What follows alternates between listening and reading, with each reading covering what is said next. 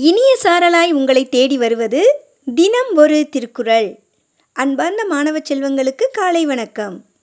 அதிகாரம் இருபத்தி ஒன்று தீவினை அச்சம். குரல் எண் இருநூற்றி ஏழு. எனைப்பகை உற்றாரும் உய்வர் வினைப்பகை வீயாது பின் சென்றடும். விளக்கம் மிக பெரிய பகையிலிருந்தும் தப்பிக்கலாம் ஆனால் கொடுமை பகையோ விடாது கொள்ளும். எவ்வளவு பெரிய பகையை பெற்றவரும் அப்பகையிலிருந்து தப்புவர். ஆனால் தீயவை செய்வதால் வரும் பகை ஒருவரை தொடர்ந்து சென்று கொள்ளும் என்று கூறுகிறார் திருவள்ளுவர். மீண்டும் குரல். எனைப்பகையுற்றாரும் உய்வர் வினைப்பகை வீயாது பின் சென்றடும். நன்றி மாணவ கண்மணிகளே இந்த நாள் இனிய நாளாய் அமைய வாழ்த்துக்கள்.